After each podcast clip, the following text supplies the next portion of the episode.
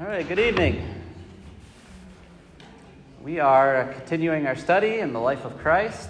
Uh, we are in lesson number 46 tonight. So we keep moving along. Uh, again, lesson number 46. Uh, we were in, uh, of course, lesson 45 Sunday morning, where we uh, looked at the, this lesson that dealt with uh, Herod. really, you know, Herod sort of became a prominent uh, feature in our lesson on Sunday morning uh, because now, you know, Herod has, uh, he's taken attention to Jesus. Uh, we noted that in Scripture, uh, there's, Herod is sort of a title. It's not really, it's not someone's name, but it's more of a title. And so there's different Herods uh, within Scripture, and we can go back to Herod, excuse me, Herod, we can go back to the earliest Herod mentioned uh, in Matthew chapter uh, 1 and 2, Luke chapter 2, uh, during the birth of Jesus. And so that's Herod the Great. Uh, he's the Herod that tries to have you know, Jesus slaughtered at a young age, who puts out the decree to you know, murder all those baby boys within that age group because of, you know, of this promised Messiah that's going, or, or another king that he's worried about. And so that's Herod the Great. Uh, most of the gospel accounts, uh, when we talk about Herod, we're talking about this Herod here, which is Herod Antipas. And, uh, and he is going to play a prominent role again in the gospel accounts. He's going to be there to interview Jesus uh, while he's on the cross. And, uh, and so that's this Herod that we're talking about. And then there's another couple of Herods mentioned in the book of Acts. Again, Herod Agrippa the first, and then Herod Agrippa the second. And and, uh, but again, we just want to make sure that we understand that the Herod that we're talking about, or that we talked about on Sunday morning, is, was Herod uh, Antipas. And so he's the tetrarch in this area. Uh, again, uh, he's not very concerned about Jesus at this point, but Jesus sent out his 12 apostles to do some missionary work. And so as, as they're evangelizing the area, crisscrossing, you know, throughout the region, now it's starting to get uh, his attention uh, of this man Jesus. But of course, you know, he doesn't necessarily believe that uh, who this is at first. You know, he thinks maybe it's Elijah, maybe it's one of the prophets uh, who've come back from the dead, or again, who, who was that main character that Herod thought uh, Jesus was? Yeah, John the Baptist, okay? And so he has John uh, pr- put in prison. Uh, of course, uh, the reason why he hasn't put in prison is because of the preaching that, that John was doing at that time, uh, because uh, of the, the unscriptural marriage that Herod and Herodias had just uh, joined into. And so, because of that, uh, John the Baptist is thrown in prison. And we see that, you know, there's sort of a couple of complexities here because Herod, we're told he's sort of perplexed about John, that he enjoyed listening to John's preaching uh, that he knew that he was a holy and righteous man, and so uh, he gave him some um, leniency uh, while he was in prison. Uh, you know, he could have had him executed, but he kept him alive. You know, again, maybe that was more of a political thing uh, because he knew the people would be quite upset because they saw John as a prophet and they loved John. But Herodias, uh, Herod's wife, did not see the same view. She held a grudge against John. And we're told that, you know, she waited until that strategic day where she could act and take her revenge on John for preaching against uh, her and, and Herod. And so uh, we recall, you know, Herod has that birthday party, and uh, the daughter of Herodias dances for Herod and the guests there. And of course, you know, because of that, he offers her up to half of his kingdom. And she goes back to her mother and asks, well, What should I ask for? And she says, We want John the Baptist's head, you know, on a platter. And so uh, she goes back to Herod and makes that request. And of course, Herod is distraught uh, because, you know, he didn't want to have John executed. Uh, again, maybe there's going to be political backlash for doing this, but uh, he ends up reluctantly having to order John's uh, execution. So John, uh, John the Baptist is beheaded, and then, after this happens, we're told uh, the, the 12 disciples come back from their mission work and they come back to Jesus and they regroup. Uh, we're told that because of the news of John, that they end up going into a secluded place. You know, maybe they just want to get out of the limelight uh, right there uh, at that time.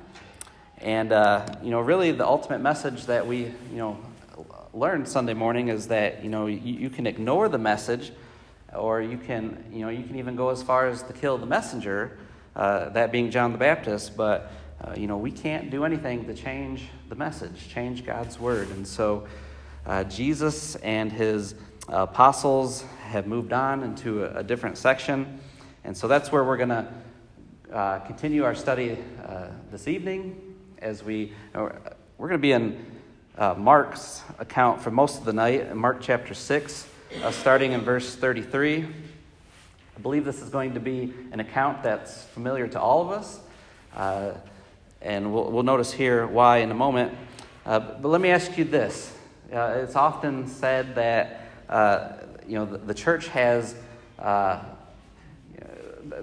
the church has many missions, and but there's sort of uh, three broad categories that we often hear uh, the mission of the church. Do you, do you know what those three, uh, you know, again, broad categories of the church, uh, the mission of the church are? Save the lost, or spreading the news, or whatever. Yeah, so teaching slash evangelism uh, is one of those. Minister to the poor. Okay, yeah, uh, benevolence. So that's going to be the second one. And the third one's a little bit tougher, maybe. The third one uh, that we often say it's edification, you know, encouraging, strengthening the, the body. And so, uh, a lot of times, uh, you know, when you read um, literature and stuff, it'll talk about the mission of the church. It'll put it in those three pots. Again, uh, you know, teaching of, or evangelism and uh, edification, and then also benevolence. Those are the three, you know, basic uh, important missions of the church. And tonight, what we're going to be talking about in this account in Mark chapter 6 is really that, that uh, pot called benevolence.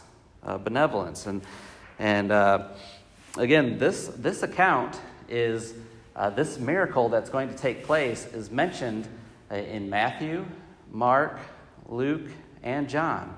So, what does that tell you? Very it's very important. As a matter of fact, there's only two miracles uh, of Jesus that are recorded in all four uh, gospel accounts. Uh, this one, which is you know the, the feeding of the 5,000, and also, does anyone want to take a guess at what the second one was?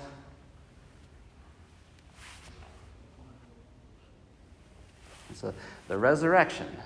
And obviously, you know, all four gospel uh, writers um, write about, of course, the resurrection, but here in Matthew chapter 6, uh, in, in uh, Matthew chapter four, excuse me, Matthew chapter 14, Mark chapter 6, Luke chapter 9, and John chapter 6 is the account of Jesus feeding the 5,000. And so that's what we're going to focus in on this evening. And so, again, trying to get the context of the miracle, uh, Jesus is at the end of his third uh, Galilean tour. You know, this is sort of the last time where he's going to be going around spreading the news, uh, healing in the regions of Galilee. Um, he's going to come back to Galilee every once in a while, but this is really his last, you know, big uh, mission work here in this area. Again, this is in northern Israel, Galilee, and uh, you know, we, and we just already record or uh, summarized this, but you know, King Herod had just beheaded John the Baptist, and Herod is now interested in what Jesus is doing, and the apostles come back from their mission work, and so. If you recall Sunday morning, uh, told us that you know there was this great crowd that was coming to Jesus, and so Jesus and the apostles they had to you know get out of the area, and so uh, it said, well, let's look at uh, Matthew chapter six, verse uh, thirty-one. It said, uh, and he said to them, his apostles, come away by yourselves to a secluded place and rest a while, for there were many people coming and going, and they did not even have time to eat, and they went away in the boat to a secluded place by themselves. So, uh, Jesus is extremely busy. Uh, his apostles are extremely busy. They don't even have time to eat a meal, uh, but they are about to um, come upon another, uh, another event. You know, they're not going to have time much here to rest. And so uh, we are going to read Mark chapter 6. We're going to read this account in Mark's gospel, and then we're also going to read John's gospel because John gives us a little bit more detail. uh, than uh, Matthew and Luke. And so we're going to start in Mark chapter 6 and notice what uh, Mark records starting in verse 33. It says, the, the, the people saw them going, and many recognized them and ran there together on foot from all the cities and got there ahead of them. Uh, when Jesus went ashore, he saw a large crowd, and he felt compassion for them because they were like sheep without a shepherd. And he began to teach them many things. When it was already quite late, his disciples came to him and said, This place is desolate, and it is already quite late. Send them away so that they may go into the surrounding countryside and villages and buy themselves something to eat. But he answered them, You give them something to eat.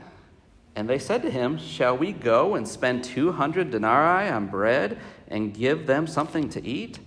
And he said to them, How many loaves do you have? Go and look. And when they found out, they said, Five and two fish. And he commanded them all to sit down by groups on the green grass. They sat down in groups of hundreds and of fifties. And he took the five loaves and the two fish, and looking up towards heaven, he blessed the food and broke the loaves, and he kept giving them to the disciples to set before them. And he divided up the two fish among them all. They all ate and were satisfied, and they picked up twelve full baskets of the broken pieces and also of the fish. There were 5,000 men who ate the loaves. So that's, that's quite a story, right? That's one that we uh, probably uh, learned in Bible class when we were young uh, because of you know, how powerful this, this miracle is, again, of how important it is, uh, being mentioned in all four of those gospel accounts. And really, the focus, again, is on Jesus' compassion, his, his benevolent spirit, and, uh, and we should uh, not forget that we have a responsibility to help you know, others as well. You know, that's really what te- Jesus is teaching his uh, disciples here. Uh, consider, let's consider the following scriptures before we uh, reread this account in John's account. Let, us consider uh, these uh, scriptures Galatians chapter 6, uh, verse 10.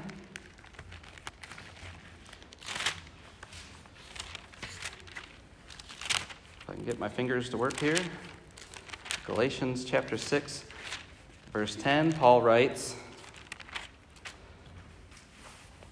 So then, while we have opportunity, let us do good to all people, and especially to those who are of the household of the faith. Right? When we think of being benevolent, when we think of being compassionate, Paul says, while we have opportunity, let us do good to all people to all people, especially of those of the household of faith. Uh, James chapter 1, verse 27. James has a benevolent scripture for us as well. James chapter 1, verse 27. James writes, Pure and undefiled religion in the sight of our God and Father is this to visit orphans and widows in their distress and to keep oneself unstained by the world. Right? Another benevolent uh, action command that we're given to, to visit uh, the widows and the orphans in their distress. And then finally, one more uh, in 1 John chapter 3, verse 17. 1 John chapter 3, verse 17, the apostle writes, But whoever has the world's goods and sees his brother in need, and closes his heart against him, how does the love of God abide in him? That's a, that's a pretty, pretty big verse, isn't it? That, that uh, maybe hits, hits home. Uh, but whoever has the world's goods and sees his brother in need and closes his heart against him, how does the love of God abide in him? So, uh, if you would, uh, you maybe if you want to keep your finger here in Mark chapter 6, uh, I'm going to now turn to John chapter 6, and we're probably going to switch back and forth between these two accounts. Uh, but uh, let's notice what John says about this account. Again, a little bit more detail, a little bit more information. John chapter 6, starting in verse uh, 2. John writes A large crowd followed him because they saw the signs which he was performing on those who were sick. then Jesus went up on the mountain, and there he sat down with his disciples. Now the Passover, the feast of the Jews, was near. Therefore, Jesus, lifting up his eyes and seeing that a large crowd was coming to him, said to Philip, Where are we to buy bread so that they, these may eat? This he was saying to test him, for he himself knew that he was intending to do. Uh, Philip answered him, Two hundred denarii worth of bread is not sufficient for them, for everyone to receive a little. One of his disciples, Andrew, who Simon Peter's brother, said to him, there is a lad here who has five barley loaves and two fish, but what are these for so many people? Jesus said, Have the people sit down. Now there was much grass in the place, so the men sat down in number about 5,000.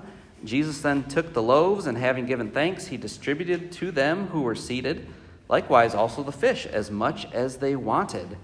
When they were filled, he said to his disciples, Gather up the leftover fragments so that nothing will be lost. So they gathered them up and filled twelve baskets with fragments from the five barley loaves, which were left over by those who had eaten. And therefore, when the people saw the sign which he had performed, they said, This is truly the prophet who has come into the world. Okay, so, uh, you know, again, same account, uh, but John gives us a little bit more detail there, and we'll, uh, we'll touch on some of those. Uh, but before we, uh, you know, talk about the compassion of Jesus, before we talk about the benevolent spirit of Jesus, um, of helping others, the scripture point us in any direction as far as uh, should everyone be helped? Is there a case where maybe someone doesn't?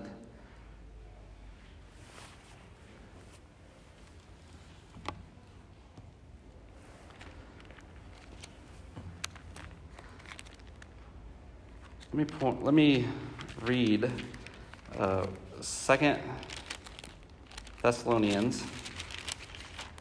Fingers are not working tonight. Second Thessalonians uh, chapter 3, verse 10.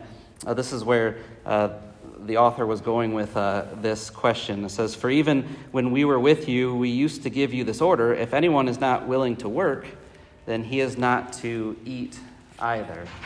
And so, uh, you know, there are some situations, you know, where um, maybe it's not best that we uh, be uh, benevolent to uh, an individual, uh, especially in this context where he's talking about you know someone who is not willing to, to work uh, for that. But let's notice, and I'm going to skip back to Mark chapter six. Uh, let's notice the the attitude of these people that are coming to Jesus. we just read this a little while ago, but Mark chapter six uh, verse 33, it says, You know, when the people saw them going, and many recognized them and ran there together on foot from all the cities and got there ahead of them. And when Jesus went ashore, he saw a large crowd and he felt compassion for them because they were like sheep without a shepherd. And he began to teach them uh, many things. You know, again, what's the attitude of these people that, you know, see Jesus?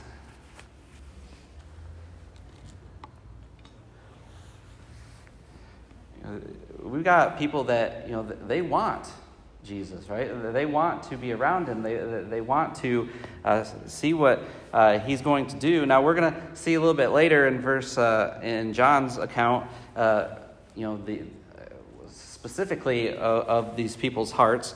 Uh, but, you know, they, they are running to Jesus, right? It's not like they're sitting back, you know, you know hoping that somebody's going to come help them. But they run to Jesus, and Jesus receives the crowd. Uh, he welcomes them with compassion. Uh, he knows that they're going to have a physical need, and so he's going to help them with that.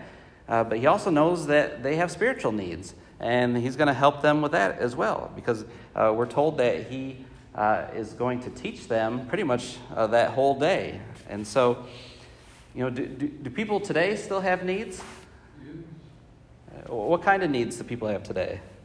Spiritual, first and foremost. Okay, yeah, spiritual needs, Physical. physical needs. Yeah, uh, food and clothing. You know, James tells us in James chapter 2 that, you know, people still need food and clothing. Uh, we just read James chapter 1 that talked about uh, widows and orphans. They, they have needs. Uh, those who are sick, um, those who are bereaved, and just a whole class of other uh, categories that we could talk about. You know, people still have needs today. And, you know, let's think of here in Columbia, you know, specifically, what are some, you know, programs or, or things that we do here uh, to help uh, benevolent. We can give food giveaway. Okay, food giveaway, clothing, clothing giveaway, the, the food pantry,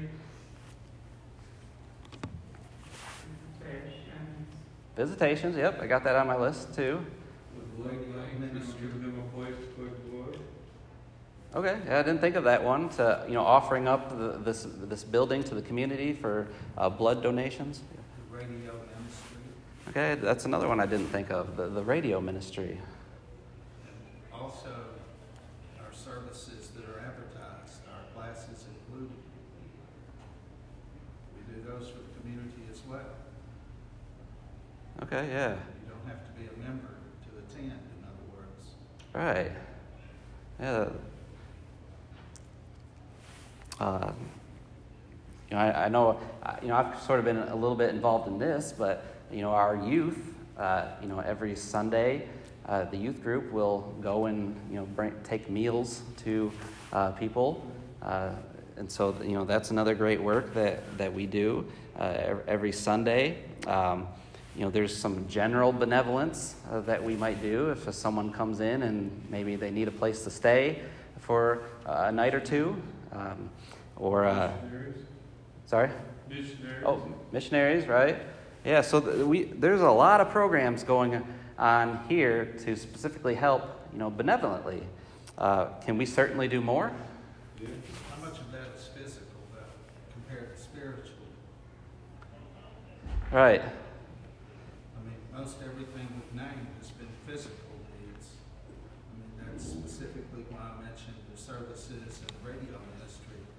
Those are spiritual needs that people may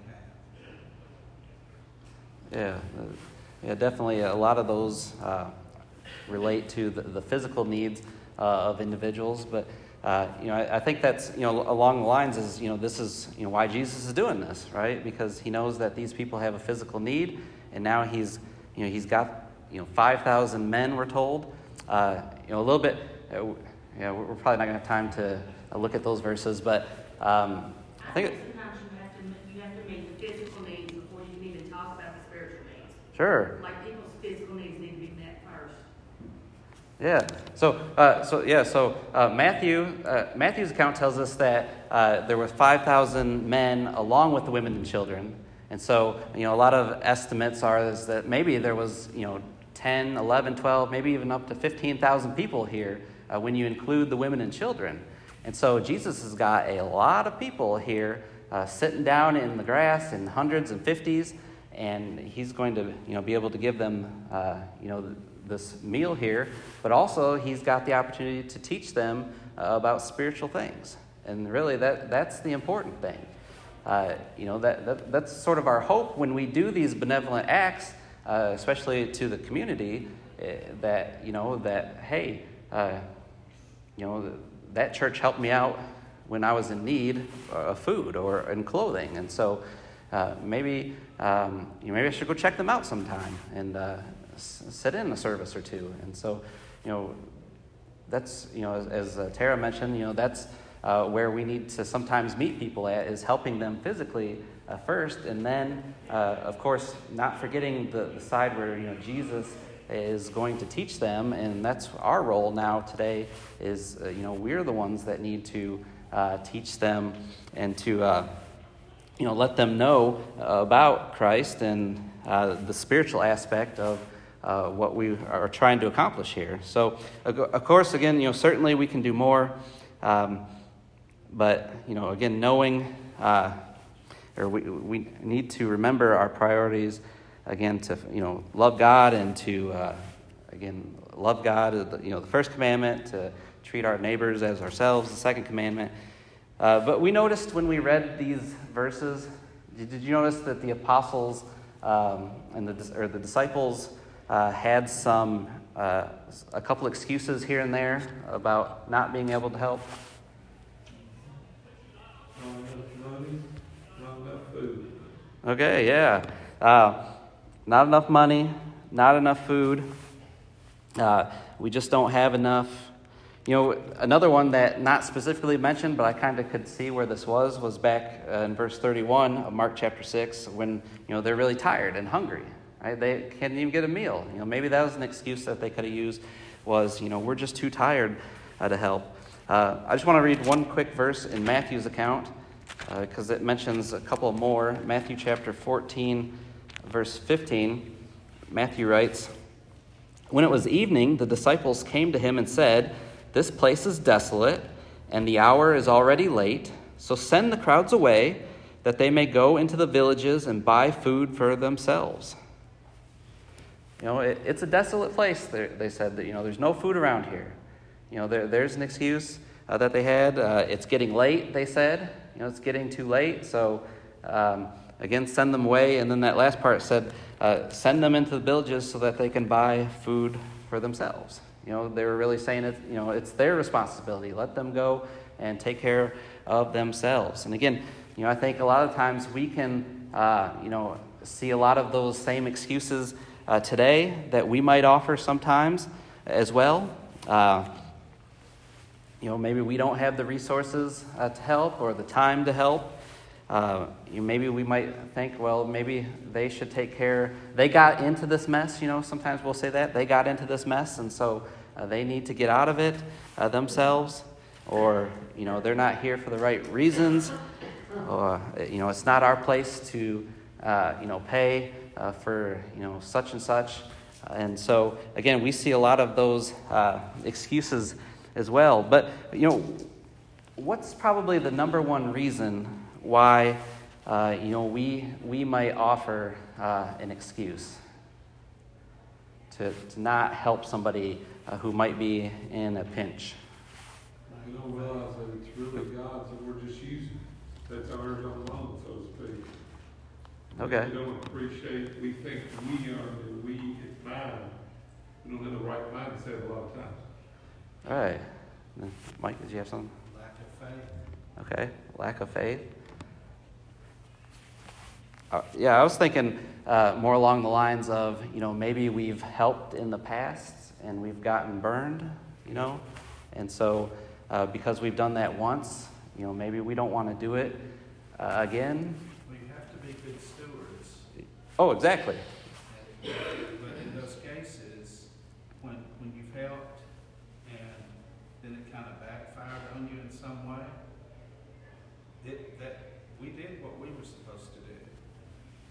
Totally on that individual or those individuals at that point. Yeah. And so I, I don't, I mean, if you had, if we had hindsight to begin with, it'd be easy to make the call. So you've got to, you've got to, I know what we do here, we gather as much information as we can and we make a decision. And then we take care of, you know, within our means, what we can take care of. And then if it, if it doesn't work out, if we get taken advantage of, it, it's still not gonna affect us. I mean, we shouldn't, it, it's a learning experience the first time you go through it. But it didn't mean that you weren't a bad steward or bad stewardship by the men or by those involved were not, uh, uh, uh, what's the word I use, were not exercised. All right. But, but it is, you do experience some growth and, uh, and you just learn from it. I mean, for example, if we had someone passing through that needed gas money, for example, we would not give them cash. We've learned not to do that many, many, many years ago. What you do is you take them to the gas station, and you fill their tank. Yep. Yeah, right. Yeah, great, great points. Yeah, so. Um, That's true. Right, yeah. Uh, yeah, so there's uh, a lot of things. Um, again, again, why we might be a little scared, a little hesitant to uh, help others, uh, but I think you know this is, you know, this is where we need to take this lesson to heart that Jesus is doing because uh, you know, he knows these people. You know, he knows what's in their heart, and he knows Uh, again, and maybe we should skip to that verse because uh, we're running out of time, but I'm going to go back to John uh, chapter 6. But after you know, Jesus feeds the 5,000, again, and the, the women and children, uh, on Sunday morning we're going to talk about the miracle where Jesus walks on the water. But then right after that, in John chapter 6, verse 26, uh, the, the crowd is back uh, with Jesus, and Jesus uh, says in verse 26 Jesus answered them and said, Truly, truly, I say to you, you seek me not because you saw signs, but because you ate of the loaves and were filled. Right? Uh, Jesus is mentioning here that these, uh, that you know, the people that were sitting down in that grassy area that were uh, eating the, the loaves and the fishes, uh, they were there because they were being satisfied physically. And Jesus says, That's why you're seeking me. It's not because of the, the sign that I did, it's not me showing the, the great power that I have, that I am the Son of God, but it's because of. Um, it's because of that physical need that I was able to provide for you, and you, you want me to do it again for you. You know, and I think that's kind of the lesson that we, uh, you know, Mike kind of touched on is that, uh, you know, we learn uh, from our uh, mistakes of the past of, you know, how uh, we can help others, and you know, we learn from that, and we and we build on that. So, uh, wow, our time is going pretty fast here. I'm going to jump back. Well, I guess I'm in John chapter six.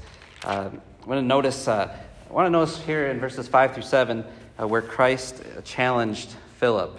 Uh, again, John chapter 6, starting in verse 5.